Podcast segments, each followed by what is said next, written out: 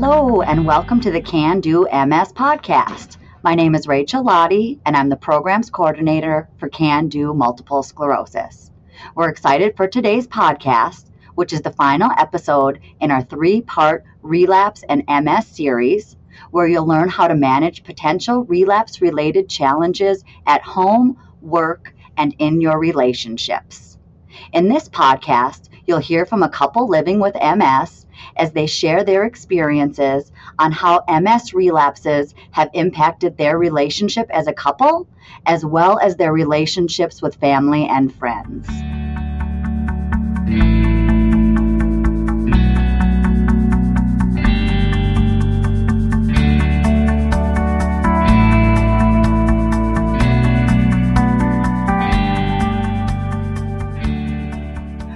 Us today, we have psychologist Roz Kalb and couple Laura and Michael to talk about how MS relapses have affected their relationships. So welcome to our speakers. I'd now like to turn the podcast over to Roz to kick off today's discussion. Thanks very much, Rachel. I'm, I'm so excited to, to be here um, because I had the pleasure um, of meeting this lovely couple, uh, Laura and Michael, at a Can Do program a couple of years ago. And so this is our chance to get reacquainted again. So thank you, uh, Laura and Michael, for generously offering to do this. So I'm going to um, ask you some questions about your experiences with relapses. Um, relapses, in my experience, because they're so unpredictable and so variable from one time to the next, tend to cause people quite a bit of anxiety as they anticipate them, but also put them into a bit of crisis mode when they happen and they have to make adjustments in their everyday lives. So I'm, I'm looking forward to talking to you about your experiences, but let's start first by getting some background on you. So, how did the two of you meet? Hi, I'm Laura, and Michael and I met when we were undergraduates at Colorado State University, which is in the town we live in. Um, he was the president of College Council, and I was running a chemistry outreach program. Um, and he approached me to do some demonstrations for his group, and so that's how we met um, when we were in college. And I would say that the rest is kind of history. We we dated from that point going forward, and been together ever since. So, how long have you been together now? 14 years. Wow. And when in that wonderful 14 year history uh, did MS join the family? Uh, MS joined us about uh, eight years into our relationship. That must have been quite a uh, shock for the two of you. That right starting at that point, you must have started with a, a relapse that, that led to your diagnosis. So you had to deal with um, the challenges of MS all of a sudden when that happened. Right, and and to add to all of that stress, uh, we were actually long distance at the time. I was at uh, Georgia getting my PhD, and she was still in Colorado working on her PhD, and so it was really shocking to to hear what was happening and trying to figure out what was going on, and then on top of that, not being there to go through her through everything with her, and it, it, it was quite a mess to be honest. Yes, and I, I, think that the challenges of communication are always there, but you two must be masters at it. So we will definitely talk more about that.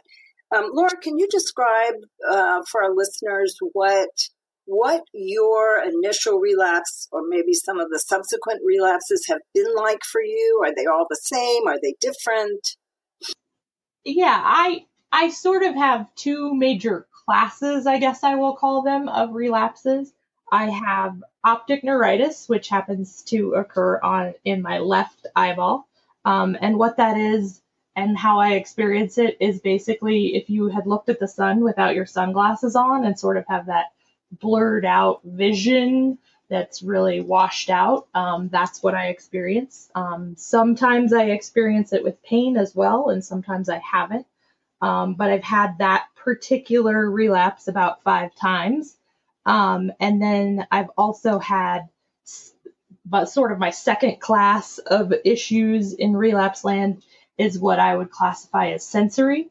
Um, I've had my hands and feet be numb, or I've had a burning sensation, um, in particular down my left leg. And so those are kind of the types of relapses that I've had. And I've had each of those several times over the course of um, my diagnosis.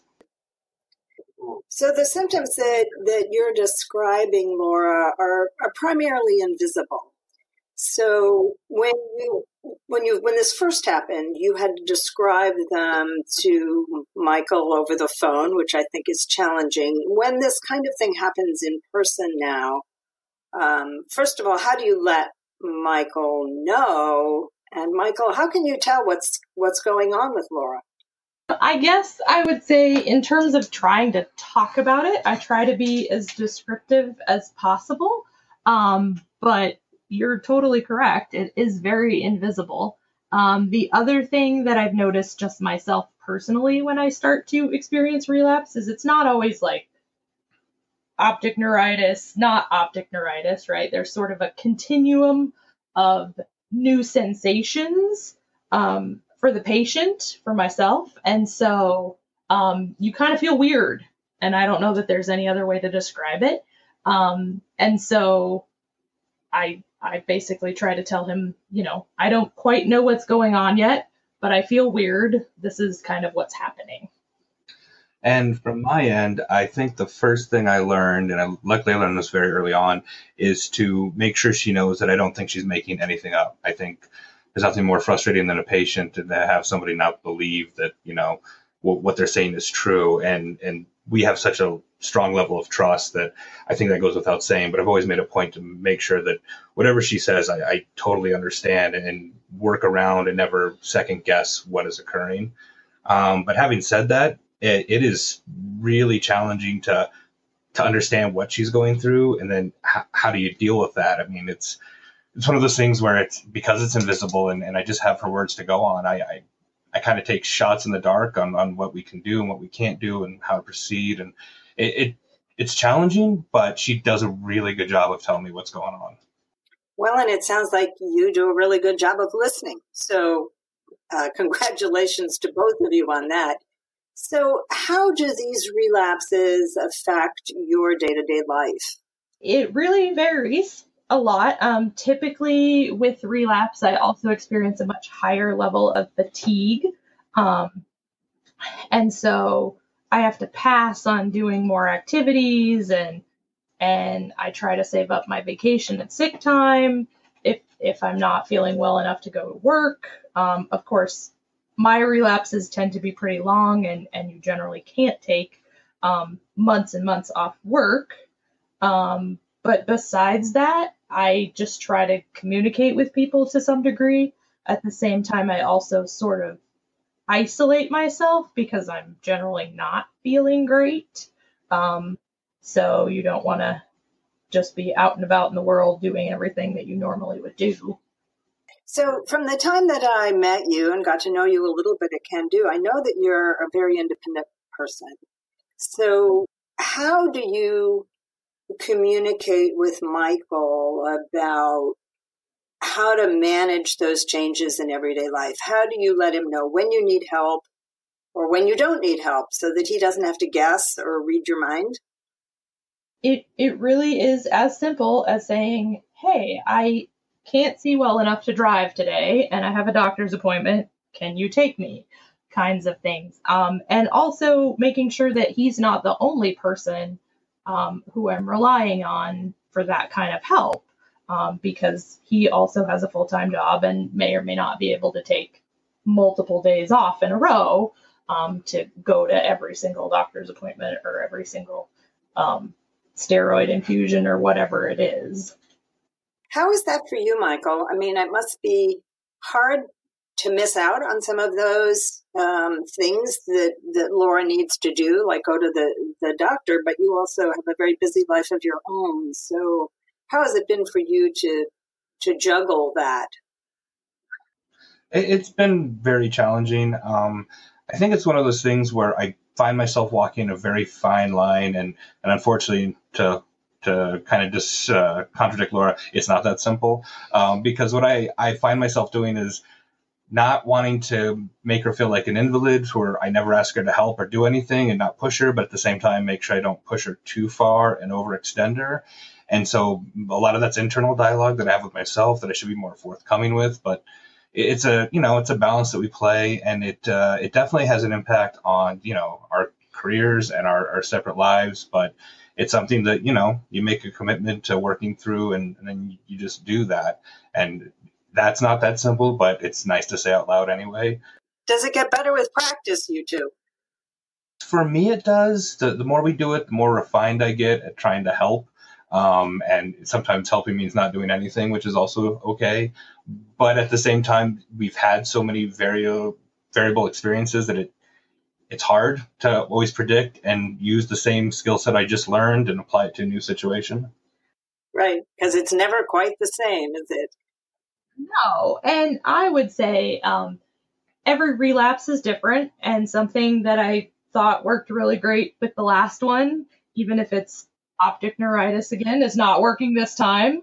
And so that leads to a level of frustration um, because you're like, well, this worked last time. Why is it not working now?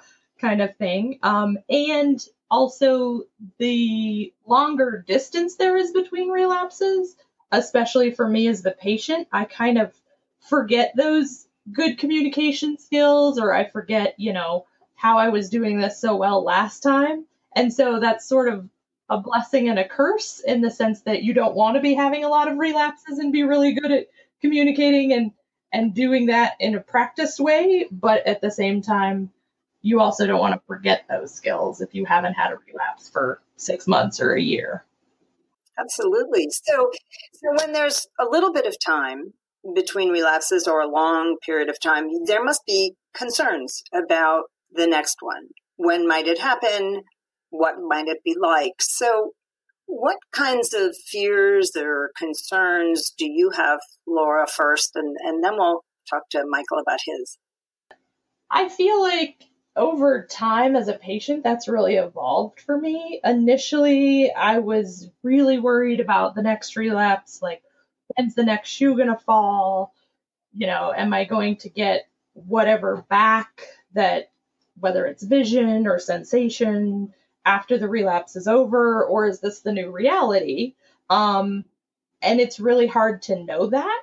Um, but I also stressed myself out a lot about that. And within the last few years, I've just decided it's kind of not worth the stress.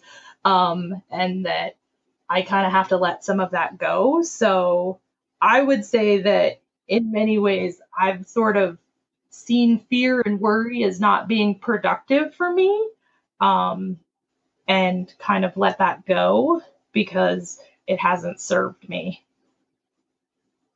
I would say for myself, um, that yeah, I have the same sort of fear. I I don't know how long each relapse is going to be, when they're going to happen. Is this going to be the relapse that sticks? I, I, I just don't know. And so it's always worrying. You know, it's always sometimes her relapses are really bad, and to think she would be like that forever is really challenging. It just changes the way you you look at everything. But since in the last couple of years she's kind of let go of some of that anxiety and fear has helped me let go of some of that anxiety and fear and I've been trying my best to focus on the here and now and the day to day when it's good, and that that helps a lot. Um, the hardest part is when you start seeing the big picture and start worrying about the future and how this is all going to play out. So, do you do that worrying about the future in your own heads, or do you find that you can talk about those fears for the future with one another without creating too much anxiety? Uh, for me, I talk to Laura a lot about them. Uh, maybe not as much as I should, but I definitely talk a lot about them. Um, it's good to have them out there. It's a lot better than them festering. At least that's how it's been for me. Um, I'm kind of a talker, so that happens. But uh, yeah, no, it, it's been good to talk about. And and for me, some of it is definitely still internal because I experience the physical sensations. Um, and so then you sort of have the internal debate with yourself. Well this feels weird today. Should I tell everybody it feels weird because it's, you know, the beginning of something or not, or, or those kinds of things? Um, and definitely I, I worry about the future, but at the same time, that worry isn't always terribly productive and I tell Michael about those worries, but I I found that channeling those worries into PT, OT, speech therapy, you know, finding a new way to stress relieve or something, doing something, um, or getting more resources or whatever it is, like actually doing something helps me a lot more than just worrying. When when you have had these conversations about the unpredictable future or what might happen if there were a bad relapse, are you also talking about some strategies or plans you would put into place now in case something like that happened? Do you have any any plans in your back pocket, so to speak? Um, kind of, but I feel like every relapse I've had has been so different that planning is sometimes initially when I was diagnosed, I was so much a planner and and I was ready for anything and and I found that I didn't actually end up using any of those plans um, because they weren't useful to me. Um, and so now instead of planning, I guess I just try to find all the possible resources and and kind of have an idea about what I would execute if I found that I needed it.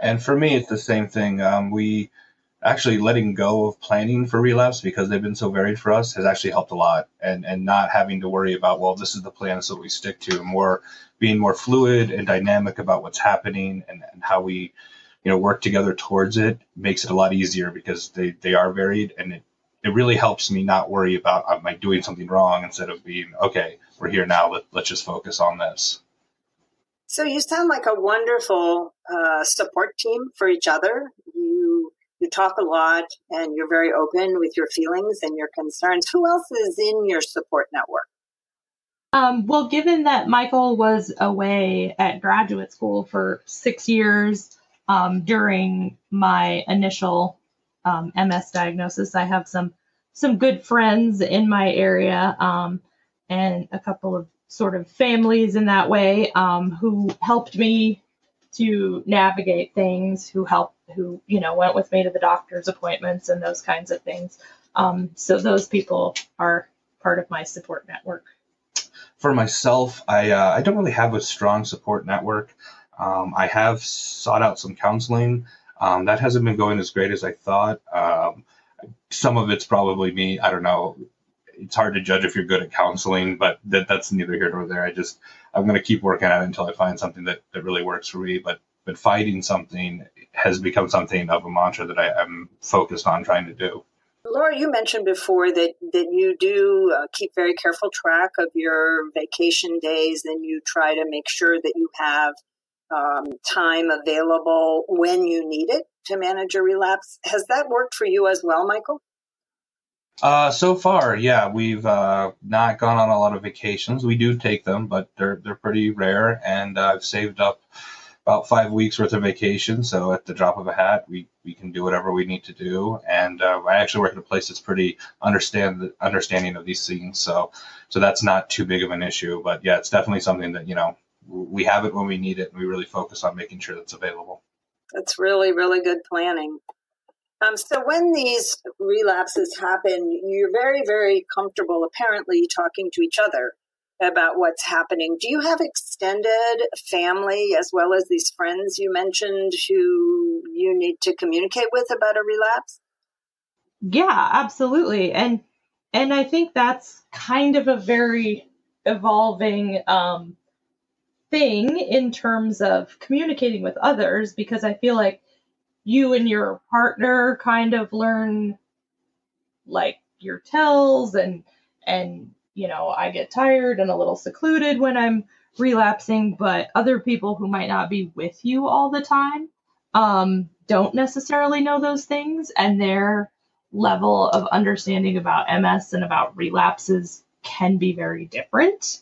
Um, and I find it's hard to communicate with them about relapses, especially when I'm having one, um, only because I'm tired and kind of just want to go to bed and and not tell you about all these things and answer all your questions and you know reassure you that I'm okay. Um, and so that's that's a, a work in progress. Uh, do those uh, friends and family call on you, Michael, for, for more information? And do you find yourself peppered with emails or phone calls about what's going on? Um, so I, my experience when I talk to, to family is it's pretty fear inducing when we talk about MS. It's pretty scary to them. They don't really fully understand. And I, have done my best to kind of walk them through it, but it's very overwhelming. Um, they, they just, I don't think they fully under kind of grasp what's going on. So that's, that's more of a work in progress. Um, it, I have to admit it, as someone external, this can be extremely overwhelming to hear, you know, just all the different things that are associated with it, knowing that there's not really a cure out there. And, and this is just, you know, a situation you have to live with and focus on. And I found that a lot of people who, you know, just aren't necessarily ready to hear that, they, they can struggle with it. So it becomes more of a hindrance to explain it to them than, than a benefit to have them involved in that immediate process. So, is the biggest challenge just to find a way to reassure them that you're getting good care and taking good care of yourselves? Yeah, um, it, is. They everyone has an opinion when it comes to medical stuff. I've noticed, and uh, not always is that opinion great. And so it's kind of hard to explain to them. No, we, we've got it under control, and this is what control looks like. And that that's hard for a lot of people who are external to it to, to know that you know not everything's controllable not everything has a, a magic pill and, and you know we struggle with it but we do our best and, and we're doing pretty well with it. Uh, you certainly are and it sounds like you're both kind of experts at dealing with things you have learned you can't control and certainly for some other people in your lives who haven't faced similar challenges they're not as comfortable with the unpredictable or the uncontrollable. So trying to trying to convey your um, what you've learned and also conveying that you're taking care of each other, I think is is a, a great uh, reassurance for the people who care about you both. So that's great. Thanks. When a when a relapse happens, as I said at the beginning, it, it can feel like a, a, little bit of a crisis in your life out of the blue that that shakes your everyday lives up. So, what is what does uh, crisis mode look like for the two of you? what happens when you guys go into crisis mode? Um, crisis mode. I was going to say, I, I love that you said it's a little bit of a crisis mode. Um, in reality, I would say that it's it's usually like the central thing that you spend all day, every day thinking about when it's happening, um, which is kind of unfortunate, but it's true. Um, so crisis mode is not just about relapse. It's about, at least for me, it's about my own internal dialogue as well. Um, you know, this is the new normal and I'm really worried about this. This is how it's always going to feel. How am I going to cope with that? Um, those kinds of things. And so I have previously gotten super stressed out, and that in many ways for me makes the the relapse worse. Um, so then I'm not sleeping. I'm not doing a good job taking care of myself. I'm not seeking help I'm just sort of spinning. Um, and so that's what crisis mode looks like for me. Um, and I don't know that I would encourage anyone to do that. Um, I would try to do better coping strategies and and I think the only way to really get there was I learned that being stressed out wasn't helping. And I, I would have to say that there has been times when I've not helped that stress where I, am a natural fixer. It's it's what I like to do. And when she's struggling, and I'm like, let's do X, let's do Y, let's do Z, and I end up putting more stress in the situation that is necessary, and that has not been good. And it's taken me a while to learn that and to back off and be like, okay, let's ride this out for a little bit and see what happens. Let's focus on some creature comforts and and and just kind of take things slower that when I've slowed down, that seems to help everything else where to take the stress or the the urgency out of the situation and then just kind of focus on what we can do what we can fix and and that has been helpful. I'm i'm not the best at it. I'm still work in progress but but we're getting there. Well, and and for me also crisis mode involves being concerned about the healthcare provider and going to the doctor and going to the hospital and getting this infusion or or all of those components. And um, you can be super worried about those things um, but those people are going to operate to some degree on the timeline they're going to operate on. You know they have an appointment on friday or whatever it is. Um, and honestly it it doesn't hurt you really if if you have to wait and you know it takes them a couple days to set up whatever. It may not be comfortable for you as the patient um, but in many ways doing whatever the the medical thing is like maybe the iv steroids or something like that is also not comfortable so just to like being very here and now this is where we're at this is what we're doing um, relapses, generally speaking, aren't, while they're very uncomfortable, at least for me, um, they're not life threatening. Um, and so just knowing that uh, kind of takes it down a notch. And I'd like to interject that Laura has been an angel when it comes to dealing with the healthcare system. She has really taken the reins on dealing with insurance in a way that I think would stress me out beyond belief. So I really want to give her props for handling that because that is something a skill set I just do not possess well to to handle all that and maintain as stress free about it as she does, considering. That's a remarkable skill. I think maybe you should write a book about that, Laura. I, I've considered that. Um, it, yeah, well, but that's the other thing. Like, you get on the phone with these people and and they don't know your situation and they don't, you know, they're just trying to do their job and and so having a real reality check that even though you are experiencing something that is very in your body real to you doesn't mean that anyone else is experiencing that I just wanted to circle back to one thing you said before that I think is is really helpful and important uh, for our listeners. The reminder that although a relapse may feel extremely uncomfortable and frightening, um, it is reassuring to know that it hardly ever involves any real medical emergency, so that having to wait to see the doctor is frustrating um, and anxiety provoking, but it's not dangerous. It's not unhealthy for you. And I think the fact that you've been able to teach yourself that, learn it, and live with it really does help cut down on that stress a little bit. Oh, yeah. Well, and many times it happens for myself at a time when you you know it doesn't conveniently happen on Monday morning when when I can call the doctor and get in that week it happens on Friday night right? And and then your choices are urgent care and the ER and and those kinds of places are very urgent life threatening you know we got to treat you now sort of situations.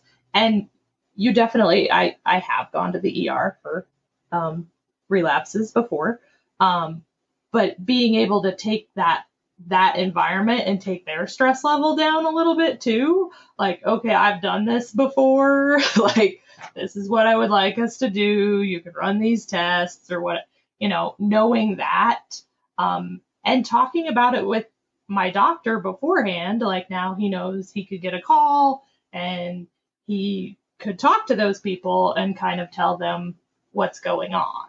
And that's where one area where maybe a fixer has helped because I can be in that situation and I don't have any fear about the doctors or the medical profession, so I can be calm and help them focus and say, "Look, this, we've done this before. Let's let's just work the situation that we have and and just see if there's anything we can talk about or do and and really take the stress and, and kind of the emotion out of it and be Laura's uh, calming voice when she can't always be.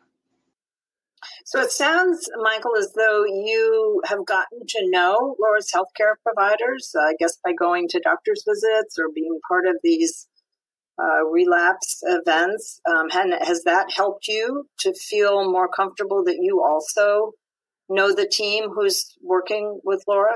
Absolutely. Um, I've also talked to her neurologist uh, at a couple of different points, um, including uh, he does uh, the occasional like uh, open forum talk at a restaurant, and, and talking to him there and, and, really understanding you know where he's coming from and the treatment that Laura's on. It does you know help uh, quench a lot of my anxiety and fears that to know that we, we have a do a good uh, neurologist who, who really is thinking about Laura, and that helps me a lot knowing that the care she's getting is in you know the the best light and, and really focused on her. That that helps me a lot.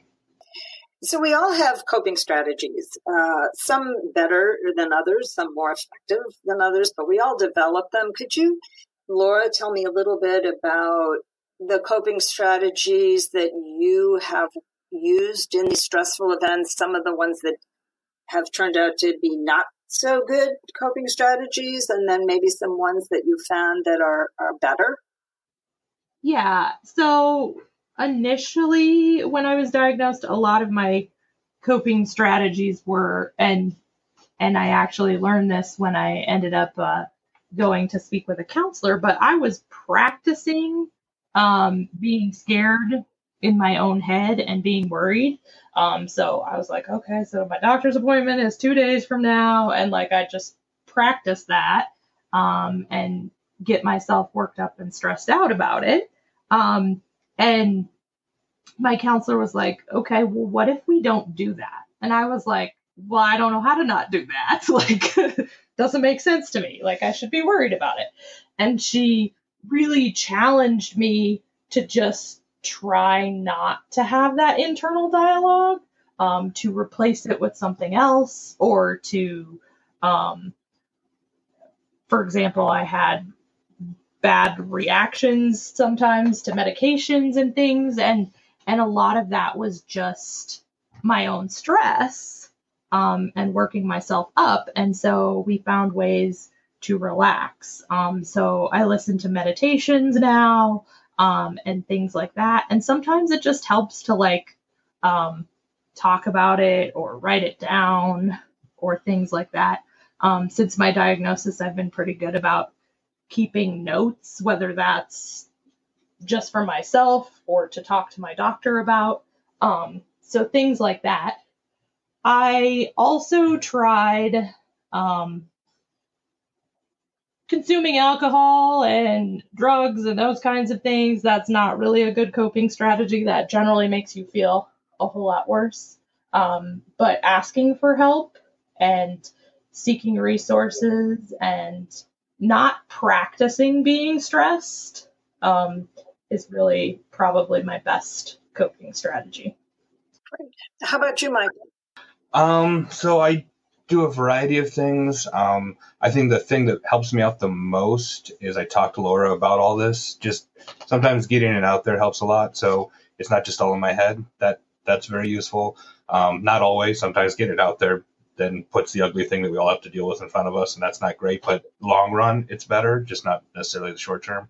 Um, I also this is a, a hangover from grad school. I, I meditate before I go to bed. I just take ten minutes and and I just focus on an activity like walking backwards through a door helps calm me down so I can sleep and I appreciate that. And then I would I would definitely say that, you know, once or twice a month I will just blow off everything, go out with friends and tie a couple of drinks on and have a good time and forget all about everything. And that might not be the healthiest thing, but man, every now and then that feels great to just be outside of the situation for a little bit is really really helpful. And and it's taken me a while to not feel guilty about that but once i didn't feel guilty about it it felt great. And i think it's actually helped us both out by doing that. So we all know that relapses happen um, unpredictably. Um, but what strategies do you use, um, if any, to try to plan for potential relapses or even to try to uh, prevent them from happening? I was going to say, I think that in many ways, um, planning for relapse is difficult, um, but to some degree, preventing relapse is a little bit of a lifestyle choice. Um, to some degree, not to say that if you have a relapse, that's because you've messed up something in your lifestyle. Um, but the healthier I can be, the better food choices I can do, the more I can exercise, the more I can reduce my stress, um, are all good prevention and planning situations. Um, because if you're just always running around and not and and always super stressed out, um, that in my case tends to lead to relapses. Um, the other sort of prevention prevention strategy, I guess I would say, is um, that I am on a disease modifying therapy, and I feel like that and continuing to be on it has helped decrease my relapses. The two of you have done such a remarkable job managing this intrusion in your life um, over quite a few years now. Do you have any advice for others that you would like to share about how to handle um, this kind of uh, challenge? Yeah, absolutely. Um, MS relapses and MS in general is is a major life stress, and so you really have to connect with yourself and figure out how how you practice being stressed, how you get stressed out, what you do when you're stressed out, if that's helpful to you and serving you or not. Um, and I found that a lot of the way that I previously dealt with stress um, was not helpful to me. And so then you have to be okay with changing it. Like, this isn't serving me, and I have to do something radically different. So, in some ways, I'm actually grateful to have MS um, because it's made me be very real and honest with myself um, and figuring out like what I can and can't do as a person and not promising everything to everyone. Um, I was going to say the other component that I feel like MS has really taught me is to sort of get over all the hangups you have personally about, oh, I should or shouldn't say this to somebody, or this is or isn't okay. And I'm not saying throw all social norms out the window, but a lot of them I found don't actually serve people. And if you just are honest um, and can tell people, you know, I'm having a bad day, or this is what's going on, or I don't really know yet, and I feel kind of weird about it um, that that sort of level of honesty helps a lot as well. Um, I would say that the thing I would tell other people is this is really, really hard. Um, don't don't think that it's not, and it's okay to fail at it. It's okay to be bad at it. You're going to be bad at it for a while. I think I'm still bad at it. I'm still learning a lot, and it's one of those things where I think if I approach it from like a I want to be there and be supportive and be helpful. That as long as I focus on that and try to get better and, and learn from mistakes or, or even just, you know, try something new, that that's really helpful. But I don't want people to feel like we have all the answers. We sure do not. And it is a very hard thing to go through. And it's one of those things where you, you know, you just have to focus on what you have and be happy with you know what you have when you can and you're not always going to be great at it and that's okay it, it's it's a long road it's a hard road but you can get through it. Everyone can. Is there anything as a couple that you think has grown for you as a result of sharing this experience together that you would like other couples to know? Um, I would say that it's really amped up our honesty with each other. Like there is no such thing as a secret between us. I mean, we're at, I think we're at the point now where she knows my feelings as fast as I do, which is actually great and horrible at the same time. But overall, it's a very good thing. Um, and that uh, as a couple, it has made us really focus on us. Like it, it, it takes a lot of the other stress out of a lot of other things, and we really need to focus on what we're doing and how we're doing things. And that can be really, you know, really empowering to know that we're really focused on this and us and how we together as a team get through it. Um, it took a while to get there, but it, it has been building and building our relationship stronger because of it. I completely agree. And and just say that in the other thing that it has really done for us is if one or the other of us is messing up, whatever that means, like not communicating well or something like that, you can honestly say to the other person, like, this is not working. We have to do this differently. And undergoing that change process is just faster and easier the more we do it. I'm glad to hear that this experience has helped you to um, make such uh, a wonderful relationship out of something that was wonderful apparently to begin with, but um, has clearly grown in wonderful ways. All right, everybody. That's all the time we had today. But thank you to Laura and Michael for sharing your experiences. And then, of course, I want to say thank you to Roz for guiding today's discussion. Oh, well, it was my, my pleasure. I was so glad to reconnect with Laura and Michael. And as always, I learn every time I talk to people living with MS from their experiences. So thank you so much for sharing so openly and beautifully what your experience has been.